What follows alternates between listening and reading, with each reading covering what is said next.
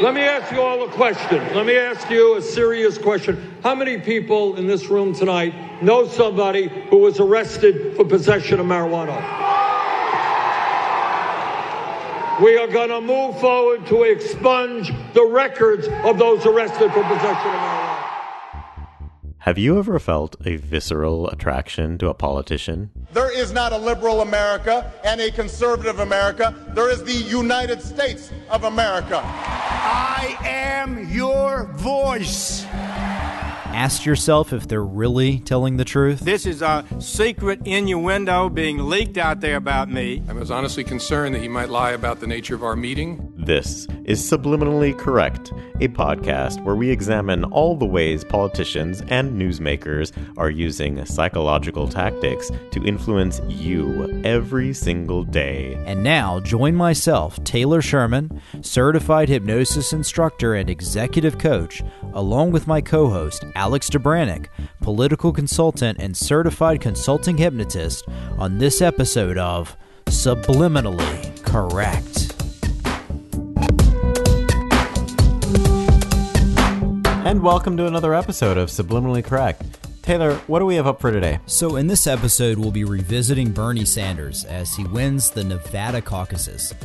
Now, we've consistently said on the show that Bernie is maybe one of the most persuasive politicians that we've heard from. And last episode, we talked about many of the rhetorical devices he used in this speech, some of the themes and value-based discussions that he was doing. And now today we'll be continuing to dissect exactly what makes Bernie so much more influential than many of the other candidates out there. Now, before we get to this first clip, if you really like this show, please remember to visit our Patreon page. Go to subliminallycorrect.com. In the upper right-hand corner there, you're going to find a button that says Support Us. And we do hope that you'll support us here on the show. You can do so for as little as a cup of coffee, just to keep our energy moving, to keep us going and doing this show week after week and continuing to bring you all of this great content. And you can also tweet at us at SubliminalPod to let us know your questions and what else you'd like to see here on the show. Now, in this first clip, we'll be hearing how Bernie thinks that Donald Trump is on the wrong side of the scientific community and what that means for him and for his campaign. Let's take a listen. And when we talk about the major crises facing this country, it is a sad state of affairs when we have a president of the United States who believes that climate change is a hoax. Well, the scientific community has a slight disagreement with Mr. Trump. They think that climate change is an existential threat to this planet.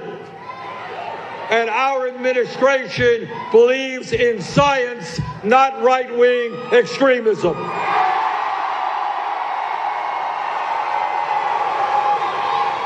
And that is why together we are going to adopt the principles of the Green New Deal.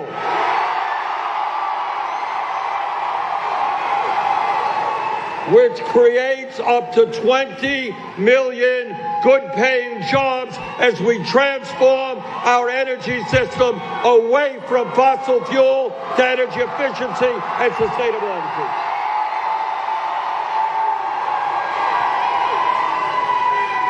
Brothers and sisters, this is a moral issue. We must make sure that the planet we leave our children and grandchildren is a planet that is healthy and habitable.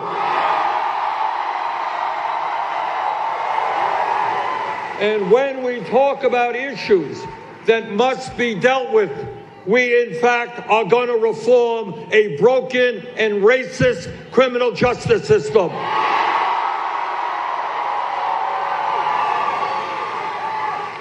We do not want to continue a situation where we have more people in jail than any other country, including China, 4 times our size.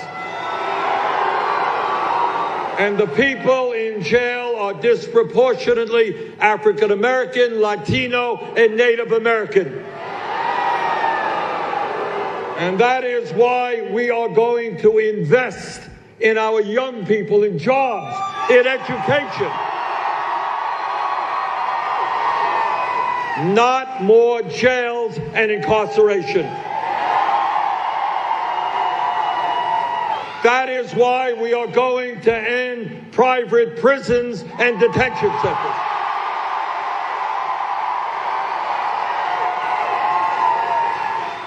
That is why we are going to end the war on drugs and legalize marijuana in every state in this country. So Bernie starts off here really nominalizing the scientific community as this group of people who are all in unison in their beliefs, and they're all in disagreement with Mr. Trump. And what's funny here is that, you know, he sort of adds this little bit of a joke to it to add emphasis, that he says it's a slight disagreement with Mr. Trump, as if it's some sort of like massive, giant disagreement. He's sort of, by adding that little bit of jest, that little bit of a joke to it, he's basically amplifying its effect. Like, you've got to be crazy if you don't believe it with the exact same thing as I'm saying right here, because obviously the scientific community has a huge disagreement with Trump. It's not slight at all. And it's the little things like that that Bernie Sanders really just like tosses into his speeches or his statements or his debates to sort of make you feel as though you are, you know, uninformed or stupid or whatever it is. If you don't agree with him, and if you don't agree that this is also a giant, huge problem. And so what he goes on here about is all of his policies, again, that he's going to give the people in the crowd, you know, talking about investing in the young people and, you know, all the different groups out there that he's trying to please. And, you know, the way that he refers to his audience when he's shouting these things out right here, just listen, he says brothers and sisters. And he uses like the royal we. And this whole, you know, our movement, phrases like that, you know, really adds to that collective experience where it's not just him doing these things, it's we are doing these things, and it's our movement and brothers and sisters. We're all in this together. But you know what you got to do? You've got to elect me.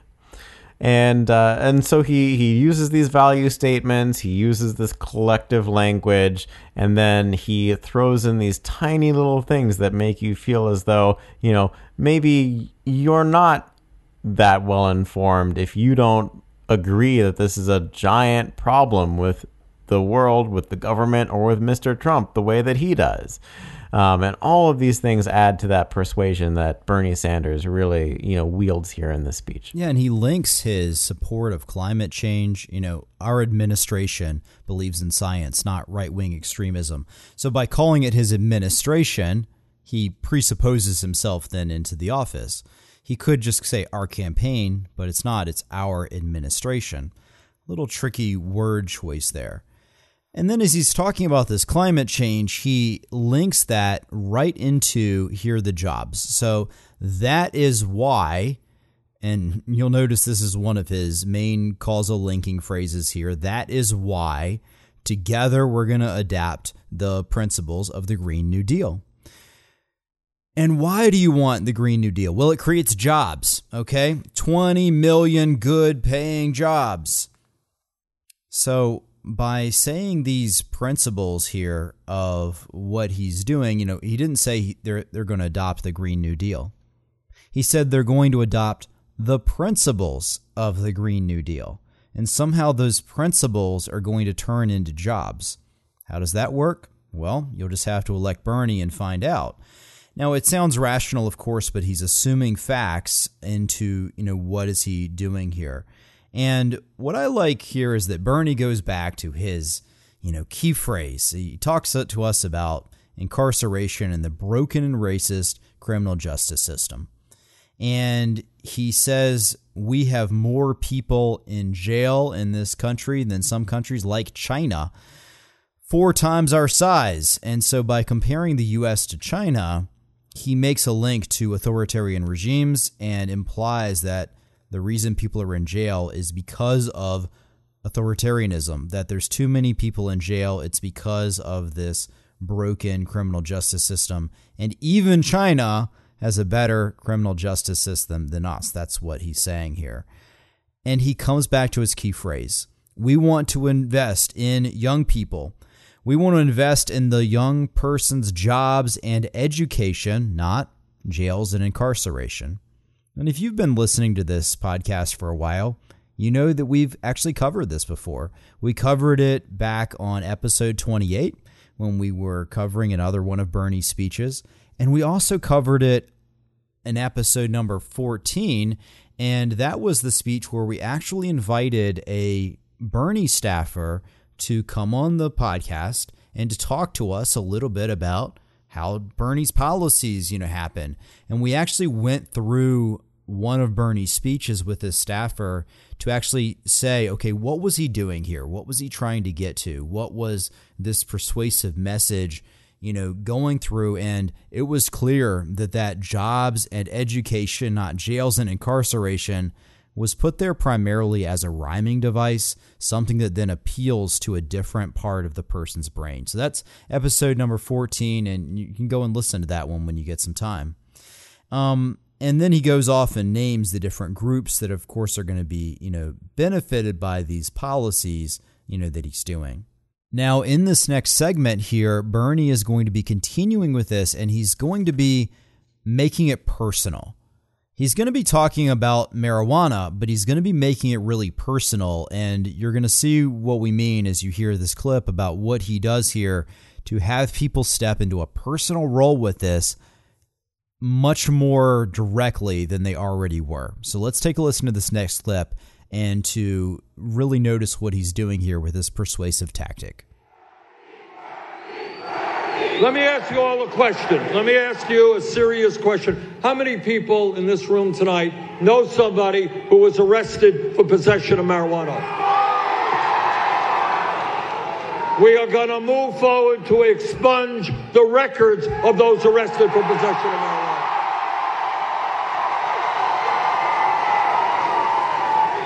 And when we talk about broken and racist systems, we are going to bring about fundamental reform to our immigration system. I am the son of an immigrant.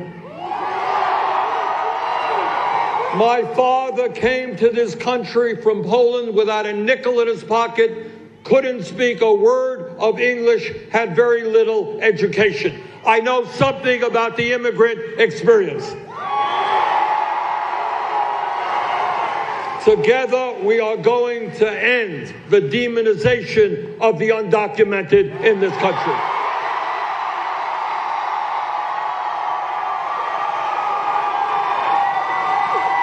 On our first day in office, through executive order, we rescind all of Trump's racist immigration executive order.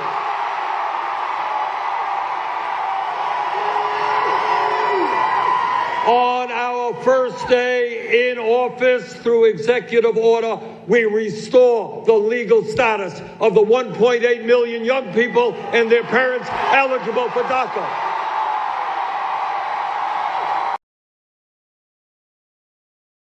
Office, we end a border policy which today allows federal agents to grab babies from the arms of their mothers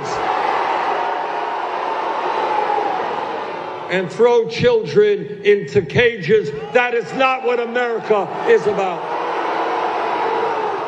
And together we will do what the American people have wanted to do for years, and that is pass comprehensive immigration reform and a path towards citizenship.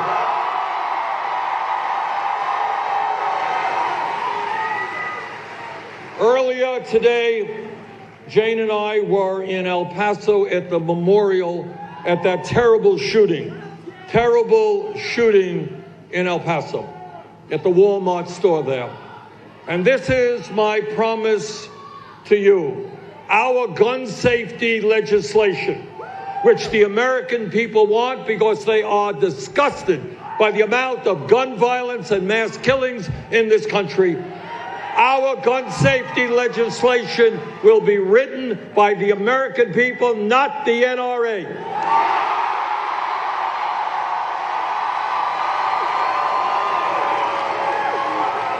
We will have universal background checks. We will end the gun show loophole. And we will do what the American people want, and that is end the sale and distribution of assault weapons in this country. Okay, so right here from the beginning, Bernie asks a question. He says, "Let me ask you all a question. How many people know someone who was arrested for marijuana?" And the hands go up, right? Because someone knows someone who was arrested for marijuana. Now, at that moment, keep in mind, those people are simultaneously raising their hands and they're thinking about their friend or their family member or the person they know inside of their minds. And then after they have raised their hands and thought about this person, Bernie says, "We are going to move forward to expunge those records of the people who were convicted for those crimes." So think about what he just did here, where he has them thinking about the person. They've made it very personal inside of themselves. Their hands are raised. They have now publicly committed that this is something that they are passionate about. OK, this is a psychological driver called commitment and consistency. The things that people are committed to, they tend to be more consistent with. So when they've made a public commitment to that, I mean, no one really knows who raised their hand and who didn't, but they know. They've made the public commitment. They've made it personal to themselves. And right at that moment, Bernie says, "We're going to expunge those records. We're going to set those people free of that being on their record." And immediately the people applaud, of course, but they do it from a different place, because now it's not just about them helping themselves. It's about them working in order to benefit someone else they care about. So who is going to campaign harder for Bernie? The person who is doing it only in their own self-interest, or the person who now does it for their own self-interest, yes, but also because they want for their friends and their family members and their neighbors who have those previous marijuana convictions to have those expunged. So that was a nice little persuasive device here, you know, that he does. And then he continues with his speech here, his segment here. And I liked this part where he says, "Together we will do what the American people have wanted to do for years." And when you think about a phrase like that, it's like, okay, you're going to tell me, you're going to give me what I want. But what did he actually say there? Together we will do. So it's action oriented. What the American people, who are they? You know, this is what I've described here on this show as one of my most favorite word phrases in politics. The American people have wanted to do for years. So it's motivation for years. So it's the motivation that has been extended for years and hasn't been met. So there's kind of this buildup of tension, this buildup of, the spring is ready to unleash here. And he says, "We are going to pass comprehensive immigration reform." He says his soundbite here about the path towards citizenship. And this really made me think that a lot of times when people are talking about Bernie Sanders, they say, well, the reason I like Bernie is because he is so authentic, because Bernie, not like these other politicians, Bernie has been saying the same thing for years. He's been saying the same thing for years. He has remained consistent for many years. But actually, there's another way of thinking about that, which is he has been saying the same sound bites, the same messaging for years. And because of that, those messages are tested. You know, this is like a focus group, except his focus group are all of his campaigns and all of his audiences. And he knows what gets the biggest applause. And when he says the same thing over and over and over again, it becomes an anchor, which is a classically conditioned response. And it becomes something that they can rely upon. And most importantly, though, these messages are tested. Why would he change them? They have worked for many, many years. And so he keeps saying them, and basically they keep working. So that's what you're hearing a lot of the time when you hear Bernie continuing to hammer, saying the same exact words and phrases and getting that predictable response from his crowd. Yeah, and so what about this whole thing with him and his father coming over without a nickel in his pocket? So I know something about the immigrant experience. Well, think about that right there. Bernie is almost 80 years old, and his father is older than that. So we're talking about, 100, 150 years ago, the immigrant experience.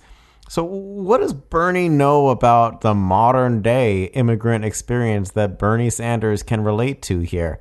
Not a whole lot, but he doesn't get into that. He glosses over that. He sort of, wants to throw something out to make it seem as though he has credibility. And then, again, making it sort of saying it so emphatically that it's ridiculous to say that anything else is true. Of course, he's got immigrant credibility because, 200 years ago, his father came over from Poland. And so, no, it's really funny the way that Bernie is able to do that there.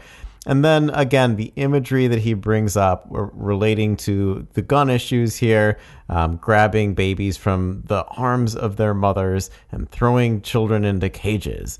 And then he lists off all of the gun safety legislation, again, in Oprah Winfrey style, where, we're going to do this and we're going to do that and we're going to do the other thing, without really explaining what or how or the process or what he's done before to do this.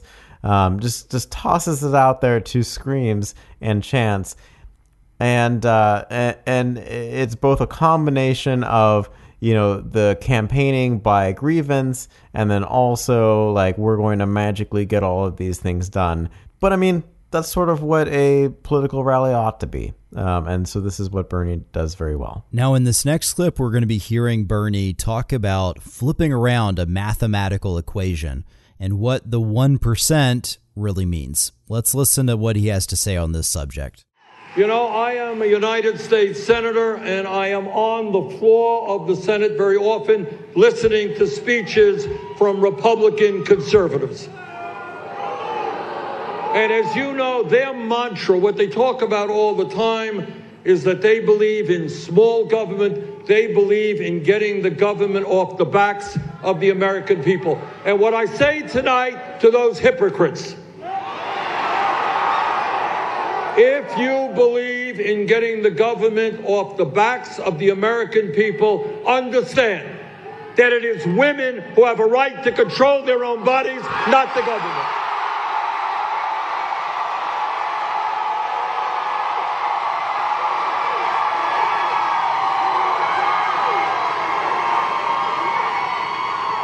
And my promise to you is that I will never nominate anybody to the Supreme Court or the federal bench who is not 100% pro Roe v. Wade.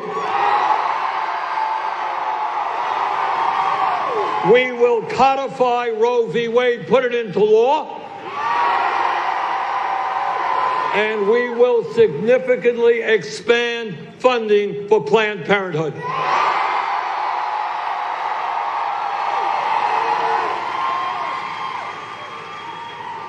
As a United States Senator, I do understand the power of the corporate elite and the 1%.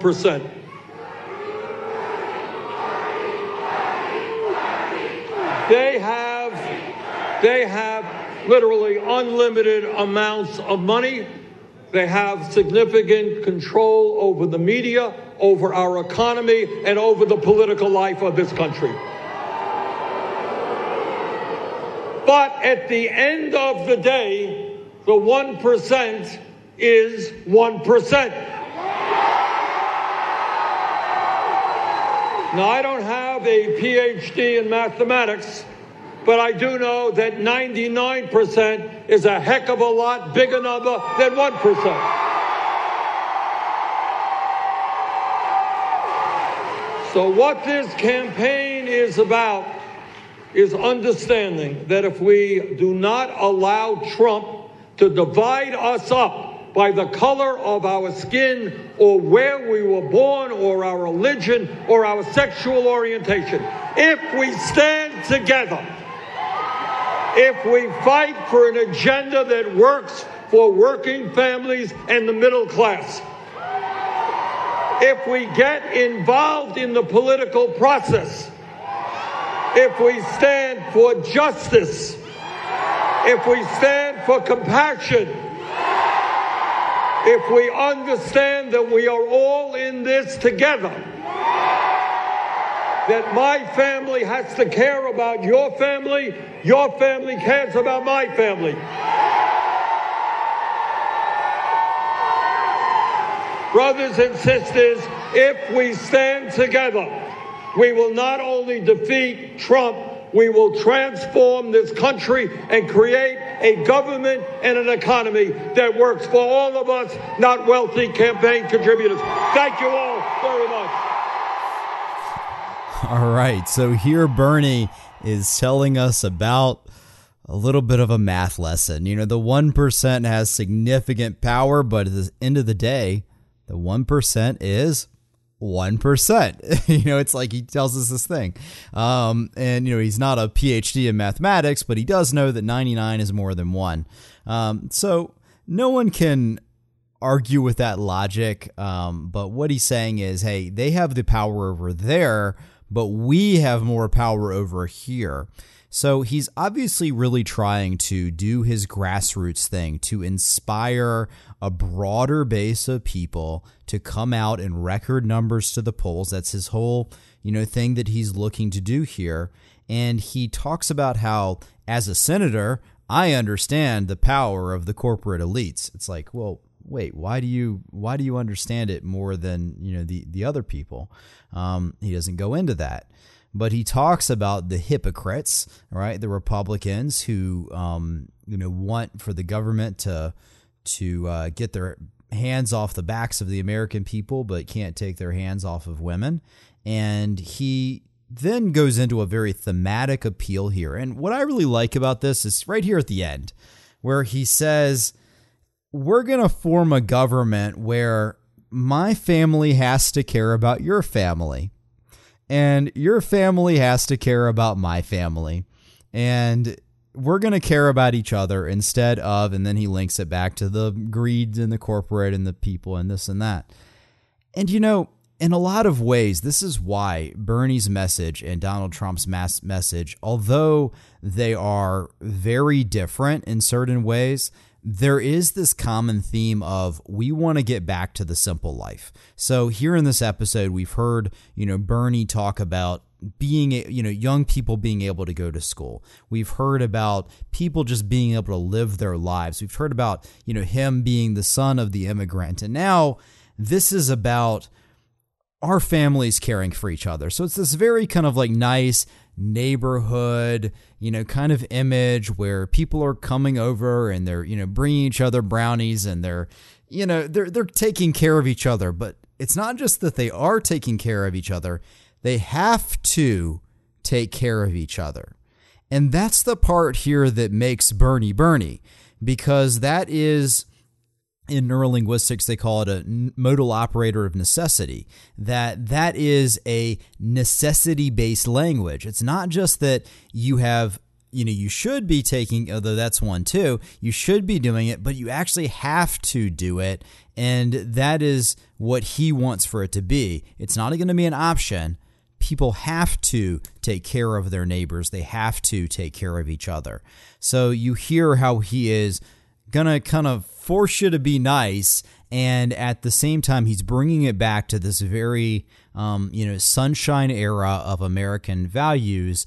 And, you know, maybe that's why he is, in some cases, painting this utopia, but also is getting to a world which might be a little bit out of touch. Bernie Sanders really goes right back to what he was doing earlier, that idea that everything I'm saying is so obvious that I don't need to be a PhD in mathematics, but I do know that 99 is greater than 1. Like things like that, where he sort of makes it seem as though you're an idiot if you don't agree with him and you don't think that all of these things are also wrong. But then also, you know, in this sort of setting here, he's almost making it empowering. The idea that, well, obviously the American people can overthrow the 1% because 99 is greater than 1. And you should all join into my movement because obviously we can defeat these giant powers that are pulling the strings behind the curtain.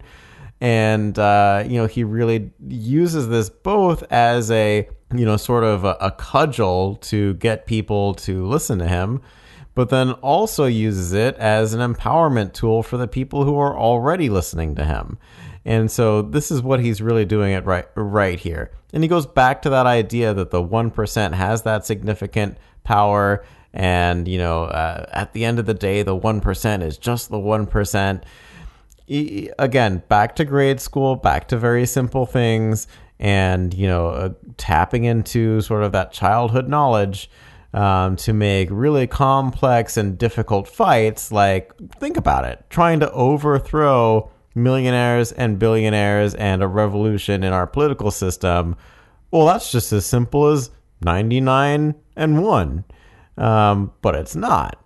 He's able to simplify it into those terms, though, to make it seem like it's doable, to make it seem like it's possible, to make it seem like all the things that he's been talking about this entire speech are so simple and so easy and so obvious, when in reality, they're extremely nuanced and complex. And that's what makes Bernie Sanders so interesting and so persuasive, is his ability to take these really complex, difficult policies, turn them into values, and then also oversimplify them into these really abstract, base concepts that should be obvious to everyone. And that's just what Bernie Sanders does. And that's why we love talking about him on this show. That's really fascinating, Alex. And I think that's all the time that we have for today, everyone. Remember that if you like the show, remember to support us on Patreon. It's up there on the top right of the website. You can also find it on the show notes. You can support us at Patreon. And you can do it for as little as a cup of coffee to keep this show on the air and to keep all this great content coming to you. And also remember to shoot us a message on our website. Let us know what it is that you like and enjoy. You can tweet at us at Subliminal Pod, and we look forward to seeing you next week.